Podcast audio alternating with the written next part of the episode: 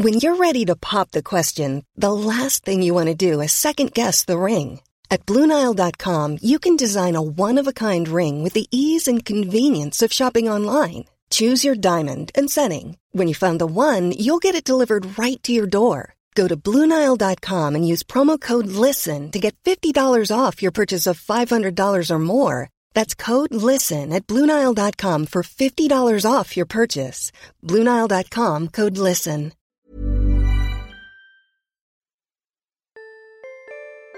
This is the Naked Genetics Podcast, taking a look inside your genes.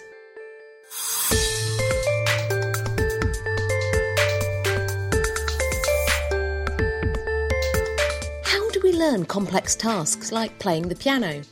Why can we remember things better after a good night's sleep? And why do people and fruit flies drink again after the hangover from hell? The answers are all in your genes.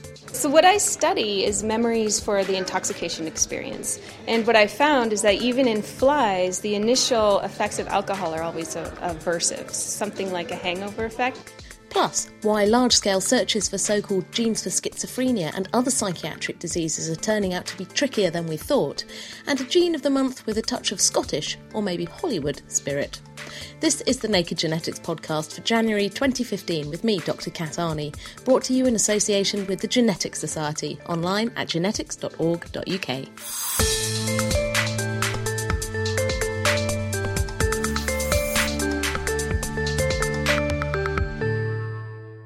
This month, I'm reporting back again from the Genetics Society Autumn Meeting, held at the Royal Society at the end of November, which focused on the genetics and neurobiology of learning and memory. One of the most interesting talks, maybe if only for the cute videos of mice running around on wheels, was from Bill Richardson from University College London. He's investigating the role of myelin, the fatty white insulating material that coats our nerves, and how it's involved in learning. We uh, and others discovered relatively recently that new myelin continues to be formed in the, um, the brain of a mouse um, long after um, embryonic development and, and, early postnatal development into um, young adulthood. And that was quite unexpected because you would expect for the brain to work normally, everything should be set up early uh, in order to be able to be programmed later. You kind of think you've made enough, you don't need to make any more. Exactly, yeah. By finding that it continues to be made from these um, immature cells uh, called uh, oligodendrocyte precursor cells, that raised the question of what is the function of the, the newly adult born myelin. Also, there are, there's an increasing body of evidence in humans that um, people who uh, learn complex motor tasks. That means uh, complex sequences of movements, like juggling or using the abacus or playing the piano. They, get, they develop changes, structural changes in their brain, which are not necessarily to do with neurons. They um, have structural changes which can be detected by MRI in the white matter tracts. And the white matter are those parts of the brain which are called the information superhighways they don't contain the neurons themselves, they just contain the connections between the neurons. So it's where all the traffic occurs. And those uh, superhighways contain myelin. And so this is another link suggesting that new myelin might be formed uh, in response to training or learning. So, how do you go about discovering if this connection, if, if making you know, new roads in this superhighway from mm. myelin is the key to learning? Well, it's a very simple concept. Uh, we we try and prevent the formation of new myelin and see if that uh, impacts the ability of a mouse to, to learn a complex motor task.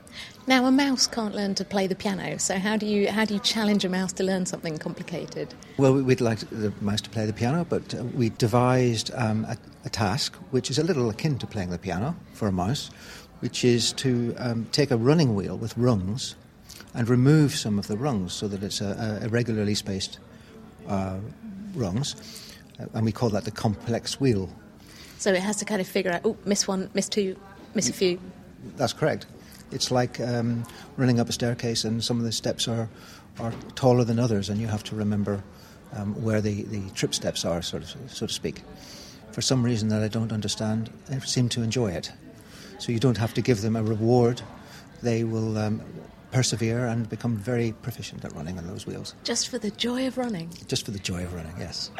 so then, how do you test yeah. whether it is this myelin growth that's involved in their learning? We have to somehow uh, prevent the production of new myelin and see if that affects the ability of the mice to learn to run on this complex wheel. So, how do we affect the production of myelin? Well, that's where the genetics comes in. We use genetic tricks to delete a specific transcription factor, a, a crucial protein, or the gene encoding that protein, that is required to elaborate uh, the structure which is known as myelin. That genetic switch that we introduce into the mice is activated by a drug, tamoxifen. So that if we inject tamoxifen into the mice, um, it doesn't affect their pre existing myelin, but it prevents any new myelin from forming after that point. So, what happens then if you get a mouse and you treat it in this way and you try to make it learn something? So, we injected tamoxifen. We showed that we can effectively prevent 95% of the new myelin forming. And then we give them the complex wheel and find that they're pretty poor now at learning the complex wheel compared to their littermates that still have the gene. So that seems to be a pretty strong confirmation that it is the growth of this new myelin that's, that's involved in their learning. Um, it's a very good clue. But of course, that on its own, that one experiment, uh, doesn't necessarily tell us it's learning per se. It could be that knocking out that gene has unexpected effects on fitness. It may have reduced cardiovascular tone or reduced muscle tone. So we have to do a control, and the control was to allow the mice to learn to run on the wheel before we knocked out the gene.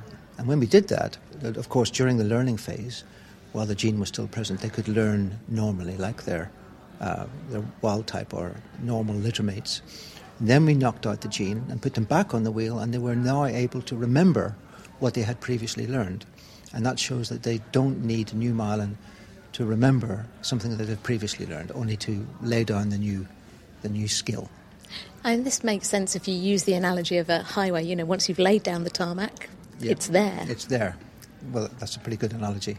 Yeah. Um, we've also starting to look at other learning and memory tasks. Still sticking with motor learning, we are training mice to pick up food pellets with one hand, um, which they can do, but um, they're pretty clumsy at first, but they get better at that. And after training with one hand, we can detect um, cellular changes in the white matter and the grey matter on the contralateral side, the opposite side of the brain to the hand that they're using. Um, because, as we know, the, um, the pathways in the brain cross. And that's rather useful because it means that we can compare the trained side of the brain with the untrained side, and that provides a very nice internal control we can compare one side of the same mouse with its opposite side, if you see what I mean. So now we have these really nice clues that the growth of new myelin is really important for mm. learning.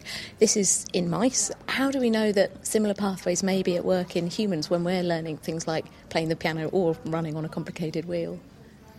There is MRI evidence that there are structural changes in the white matter, the, the information superhighways. And that's what originally got us um, thinking about this whole question of uh, adaptive myelination. But at the same time, it has recently been shown, or reported at least, that myelin production in, in, in humans does not extend th- throughout adult life as it does in, in mice. Most myelin production in humans is completed by age 10 or so. Although there is a small trickle which carries on into um, young adulthood into the early 20s. Maybe uh, learning new tasks requires a relatively small proportion, proportional change in the myelin, which cannot be detected um, so far.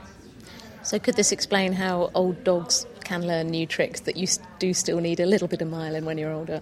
Dogs do learn new tricks, but much more slowly than they would have done if they were younger. And uh, everyday experience tells us the same thing about um, humans. And another thing about myelin is it's um, since it's a, a, sheath that wraps around the axon, it has a kind of protective role, and it preserves the circuit. And as we know, if you learn to ride a bicycle, um, you can put the bicycle in the shed for maybe 20, 30 years and get it out at the end of that time, and you can still ride the bicycle.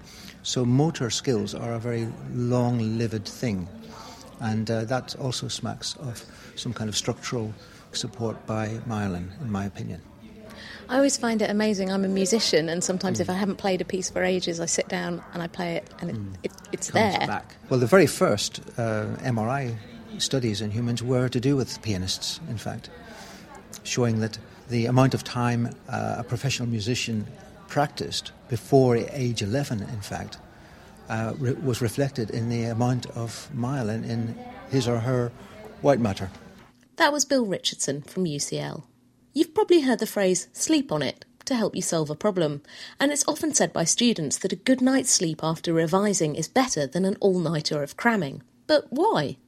One person who's trying to figure out how sleep helps us learn and how sleep problems might be involved in brain diseases such as schizophrenia is Matt Jones from Bristol University, who also helped to organise the Genetics Society autumn meeting. The man on the street will acknowledge that sleep is important. We all feel a bit rough if our sleep is disrupted, which obviously, as a long time ago, raised the question of exactly what is sleep for. It's clear, based on what's going on in the brain during sleep, that it's not just a time of rest uh, we're not just recuperating, we're also sorting through in our sleeping minds the, the wheat from the chaff and deciding which information to hold on to, to consolidate, and which information perhaps is uh, not so important and we can choose not to remember in the long term. And there was kind of a, a bit of a thing at university, you'd say if you're studying for an exam, do some revision, then sleep on it, and you'll know it better the next day. No, that's right, and the, the, you know, there's well-controlled evidence that a good night's sleep will improve your performance uh, subsequently.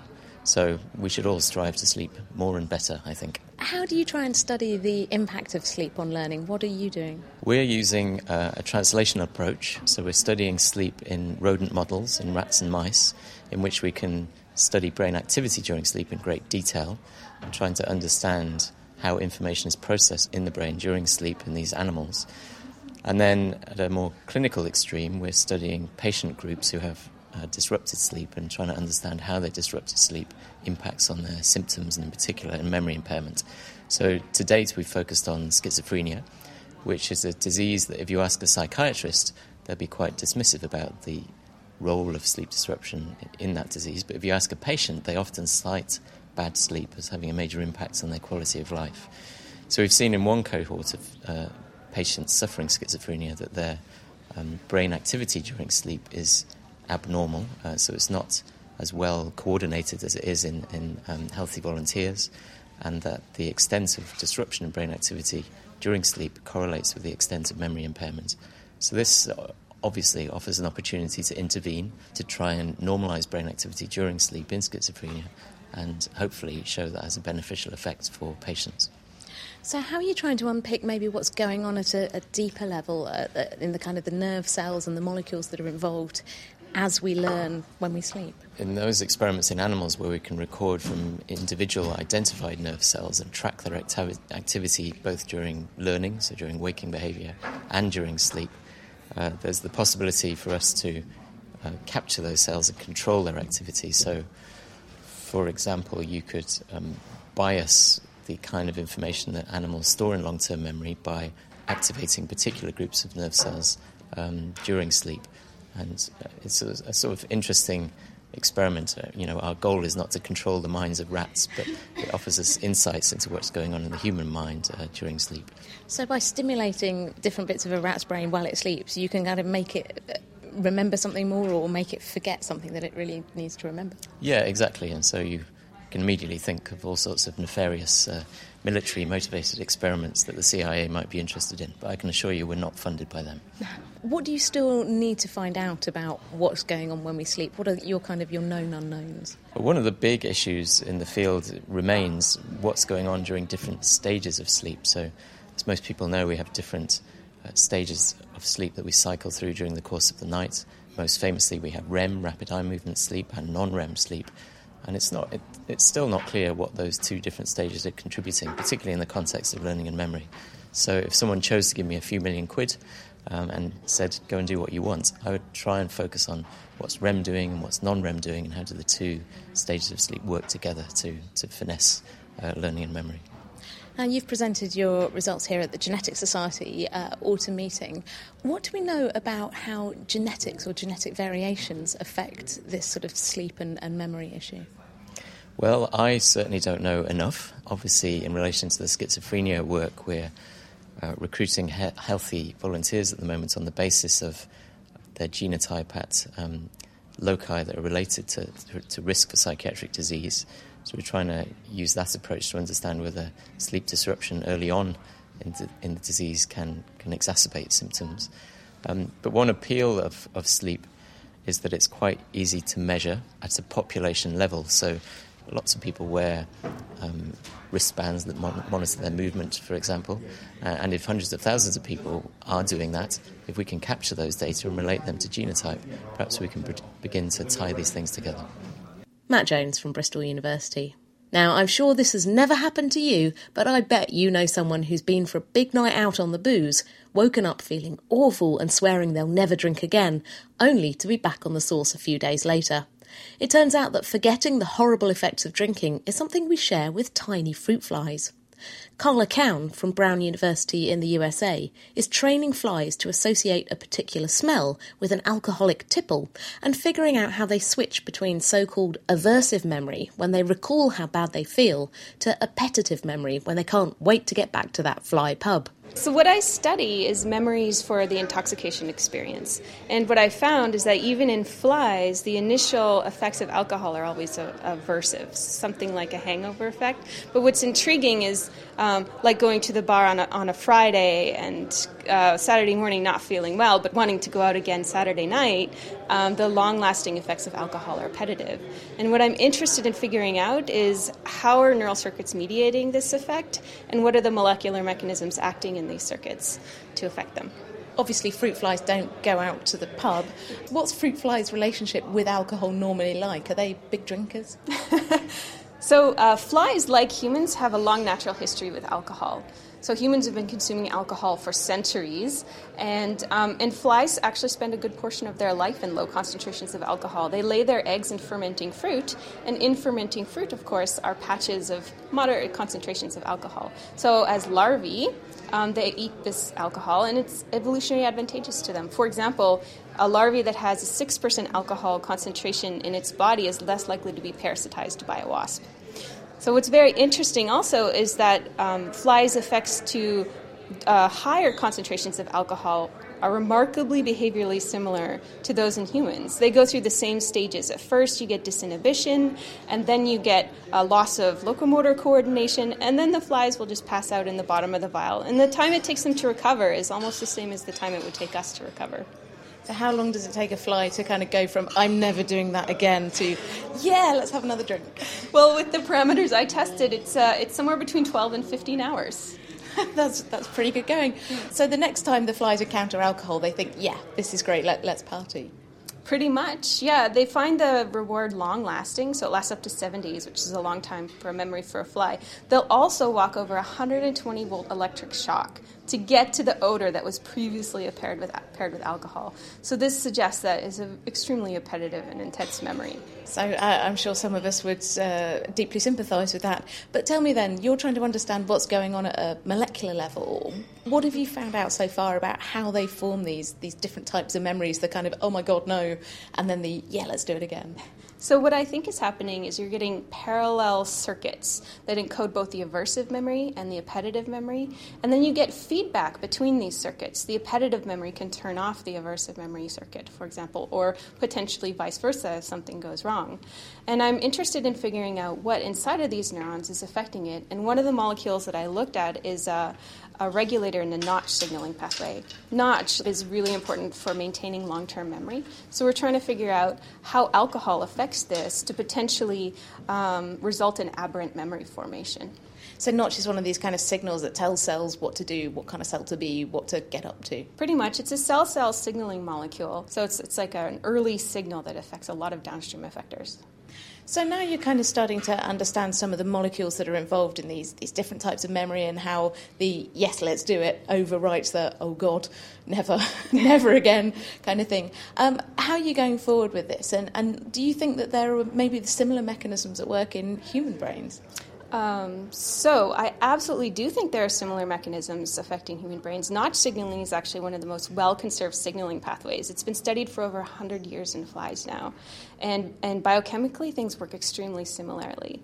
And I'm interested in figuring out how to target area, uh, different types of notch signaling changes to different kinds of brain regions. And I think this will be extremely informative for developing pharmacological treatments. There are currently um, treatments for uh, cancer being developed for drugs in the notch signaling pathway, and I'm hoping that I'll be able to perhaps use some of these drugs to treat um, addiction related disorders.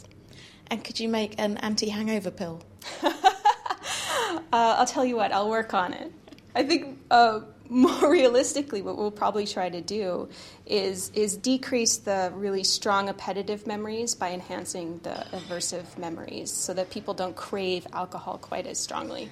That was Karla Kaun from Brown University in the States.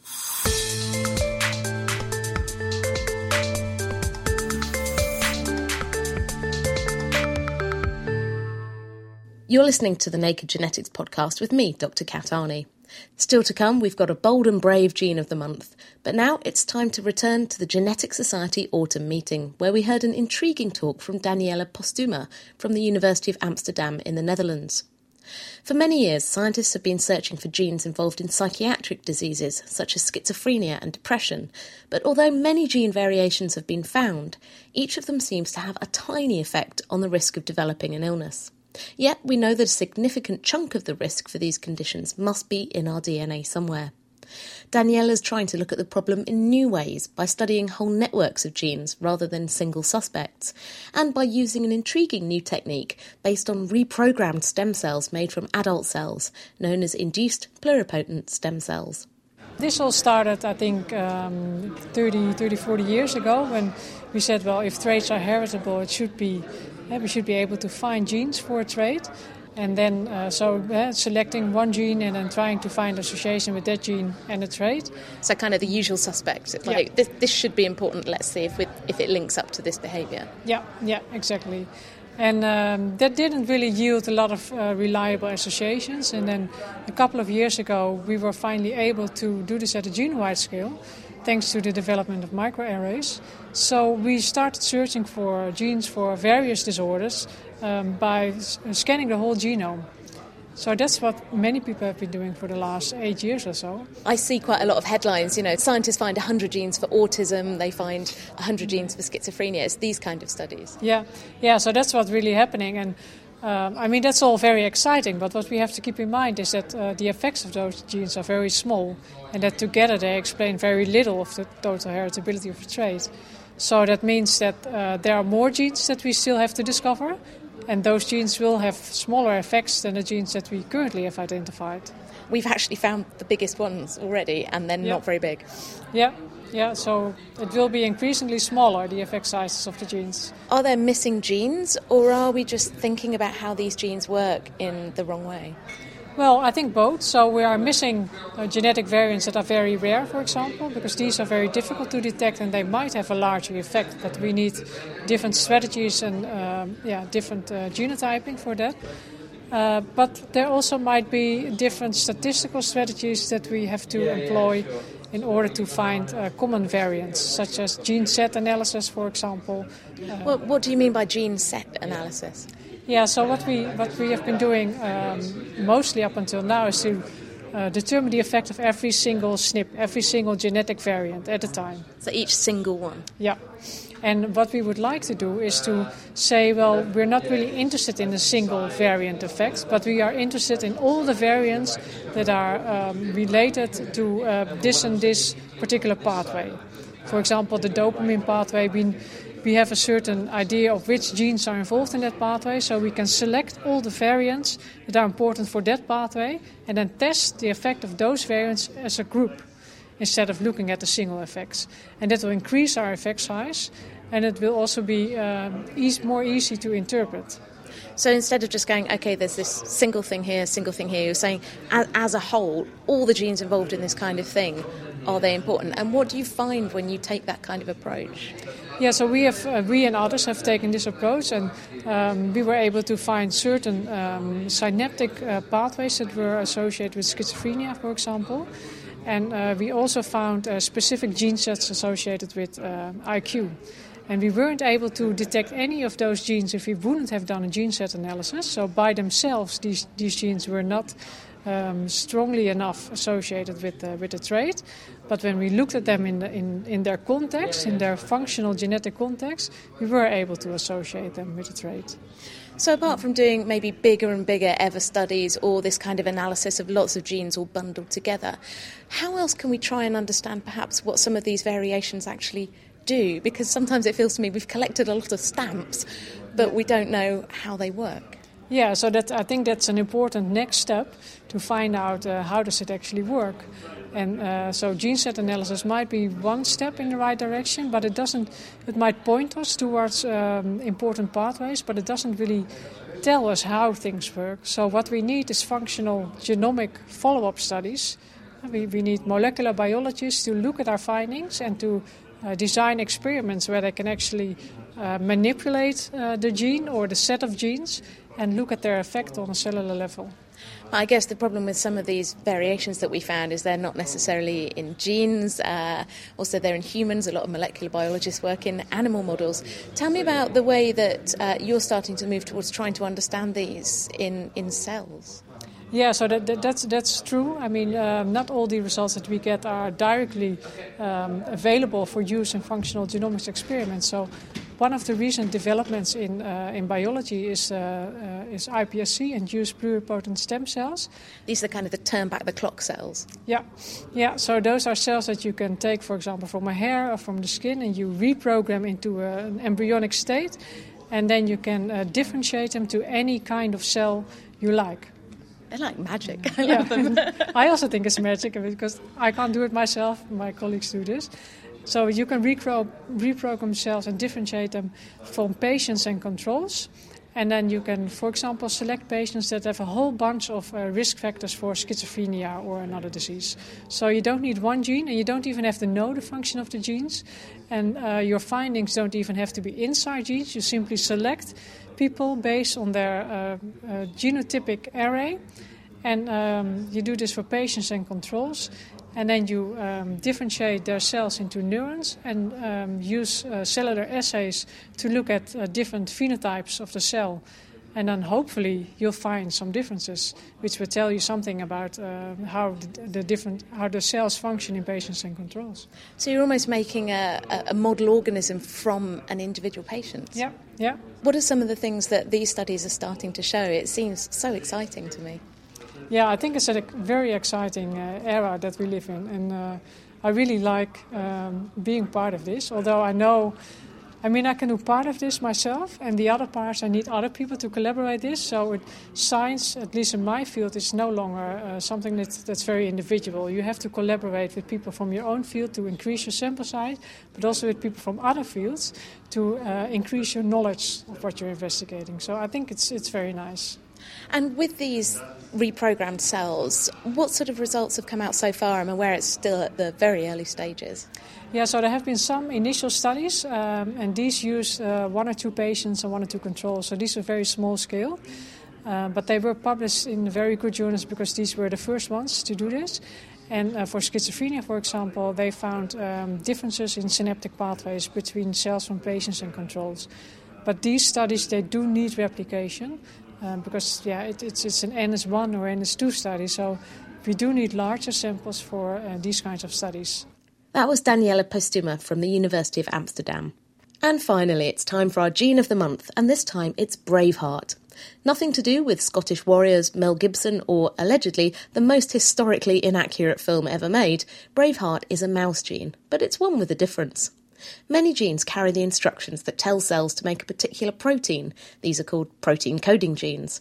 The DNA of the gene is read to make an intermediate message called RNA, which then acts as a kind of molecular recipe that the cell's factories use to build the right protein. But now there's a growing number of genes we know about that don't make proteins. Instead, the RNA they produce, known as non coding RNA, is useful to the cell in different ways, for example, by helping to switch genes on and off. Braveheart is one of these non coding RNAs, and it's needed to help turn early embryonic cells into heart cells during the early stages of development in the womb. No kilt required. That's all for now. I'll be back next month finding out how genetic engineering can make better plants, which could help feed the world in future. If you've got any questions or feedback, you can email me, genetics at thenakedscientist.com. You can also get in touch on the Naked Scientist Facebook page or tweet me at Naked Genetics. Every episode of Naked Genetics is available on iTunes and online at nakedscientist.com slash genetics. The Naked Genetics podcast is brought to you in association with the Genetics Society, online at genetics.org.uk. I'll see you next month for another peek inside your genes.